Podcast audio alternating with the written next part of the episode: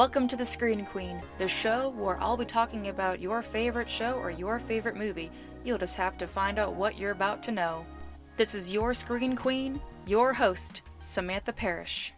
Hello, and welcome back to the Screen Queen. This is your host, Samantha Parrish, giving you all things that has to do with movies, TV, anime. Everything goes here on the show that puts an end to the term showstopper, because the show never stops here. Thank you so much for joining me on the very first episode of The Screen Queen.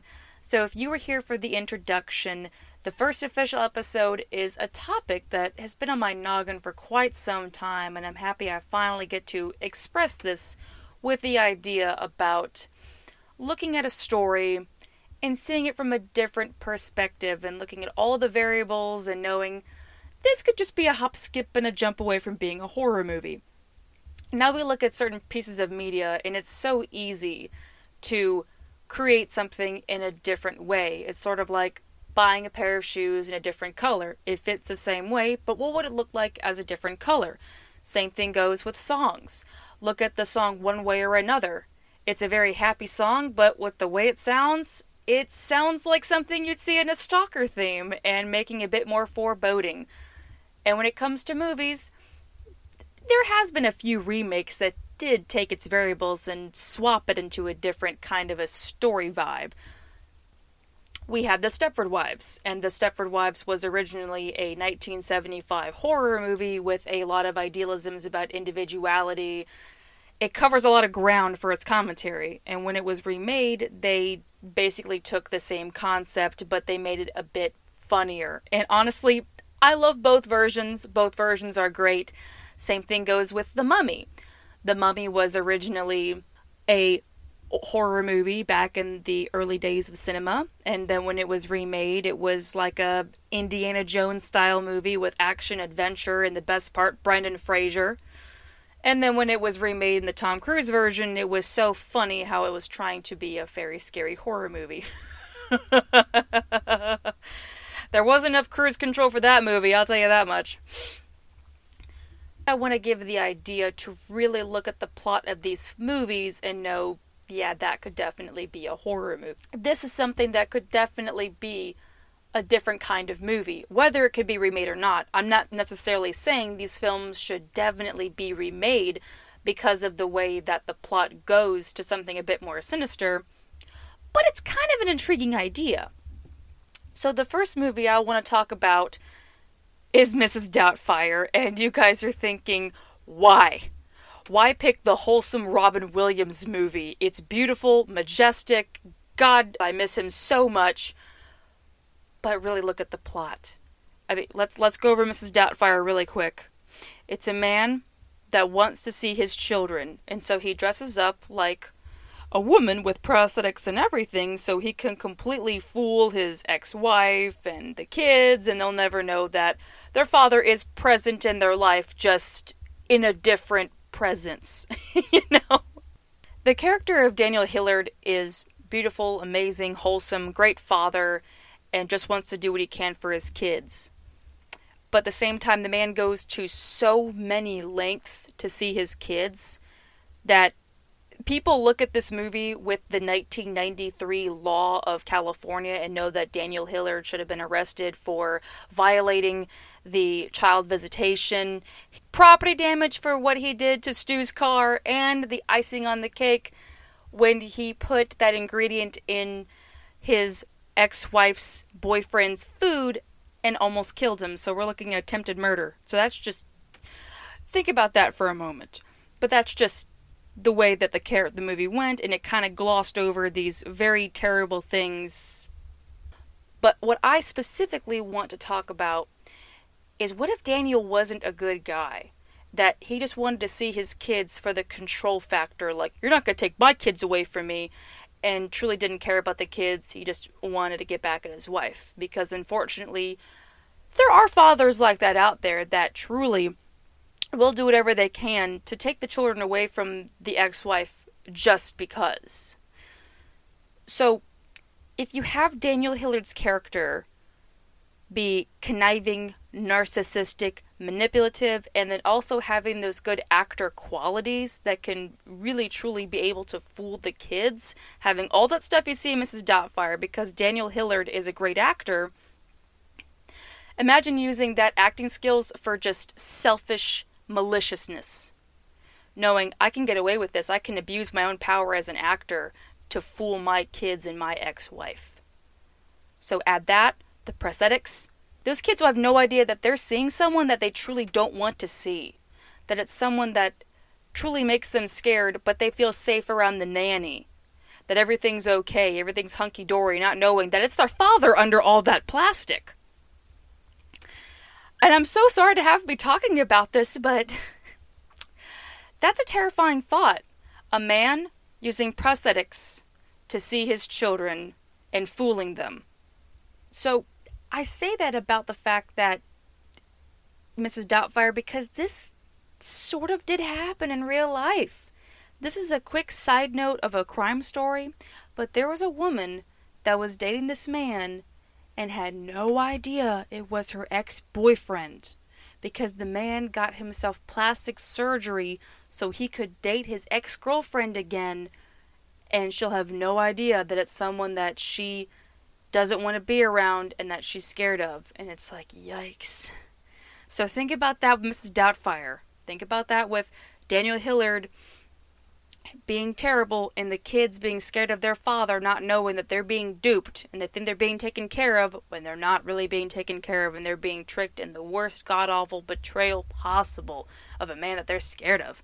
I feel so bad talking about this movie, but shit, if you really look at the plot, it does really feel like it could be a horror movie. And with the story I just said, that does happen in real life.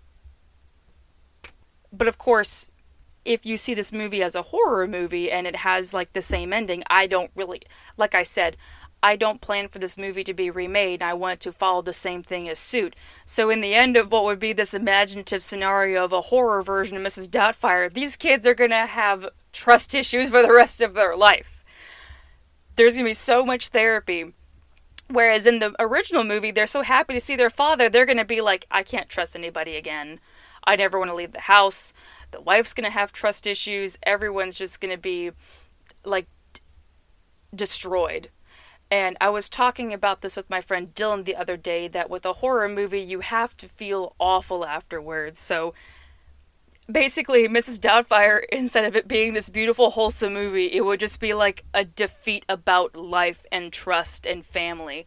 Which, you know, there are horror movies out there with that family factor that does take that away a little bit to sully the idea of what a good family looks like, regardless of how it does. So that would be kind of an interesting thought. I've had a lot of time to think about Mrs. Doubtfire if it ever became a horror movie just by looking at the whole plot alone and then knowing, okay, if Daniel wasn't a good guy, he this would definitely be a horror movie. so I'm so sorry to have to say that about Mrs. Doubtfire. I still love it to death. Like Mrs. Doubtfire has a wonderful message and I love the movie. If Mrs. if Daniel Hiller was a bad guy, that's what it would look like. The next film I want to talk about is actually the film that first sparked the idea about looking at a film in a totally different genre just because the plot sounds so odd looking at it and really taking the genre itself out of it and looking at the story. Just like what I said with Mrs. Doubtfire, where the characters aren't what they were this film I want to talk about is called Overboard. And if you have never seen the 1987 rom com Overboard, I'll give you a synopsis and, and you'll see what I'm talking about.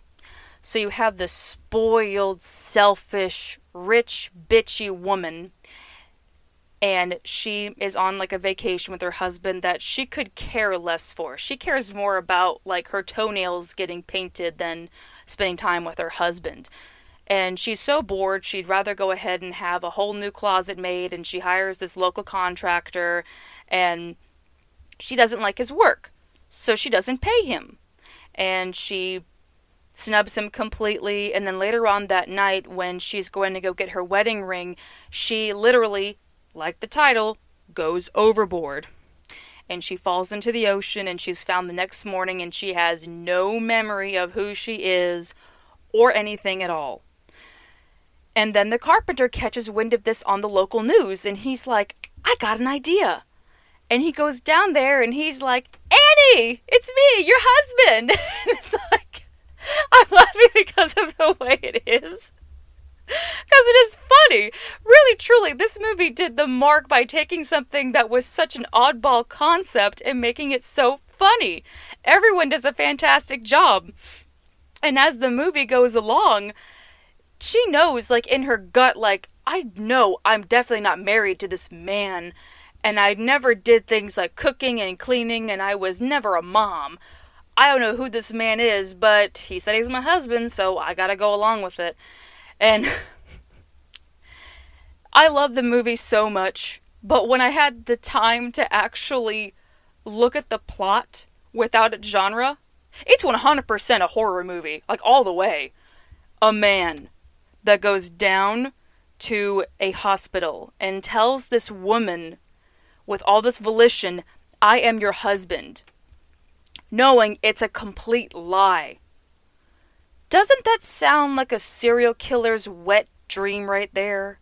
Or just anyone that wants to do something malicious and torturous to someone else and that they'll believe anything that they say because of the amnesia, that woman would be completely helpless. Absolutely helpless. There's nothing that she can do to save herself because she doesn't know who she is or what's going on this is like a whole new world for her, even though it's not her world at all. But at the same time, it would kind of be weird to sympathize with her because the fact that she was so bitchy and so cruel. It's like, ugh, do I feel sorry for this woman? Do I want to root for her to escape? Is she going to be okay? Is she going to learn something? That's the thing about horror movies is that that's the life-changing moment for someone that their whole character changes completely. That is the moment this is the moment they didn't see coming, and they have to find a way to make fight or flight and get the hell out. And I say that as there is a movie that's kind of similar to what I'm talking about. It's not 100% the same thing, but there is a movie on Netflix that's called Secret Obsession. And it does deal with a woman that's taken from the hospital, and this man says she's her husband and learns, I don't think this man is my husband it feels very strange to talk about two wholesome comedy movies and then have to look at them from the perspective of the genre of horror.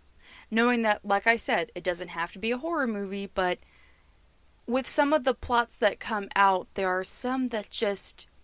they can be taken into a different context and a whole different ball game. And like I mentioned with the movies earlier in this episode, those movies were taking into a completely different genre, and that's what it would look like. I have always said that you choose how you want to be entertained, and you can look at a movie and see things from very different perspectives. What someone creates and it's put out there, it's a wonderful thing for how far that creation is going to go. So before I close out this episode, I want to quote the great John R. Dilworth, who was the creator of the television show Courage the Cowardly Dog. When he created Courage the Cowardly Dog, people had so many different idealisms about how the show would go.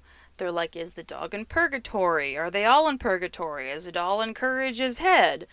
And he just says, I love all these answers because there is no wrong answer with art. So, with this episode talking about comedy movies and the idea of being a horror movie, it's an interesting idea.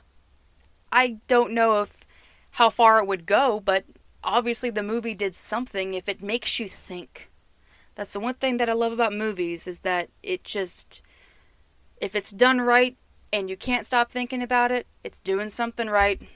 That concludes the first official episode of The Screen Queen. Thank you so much for tuning into the show.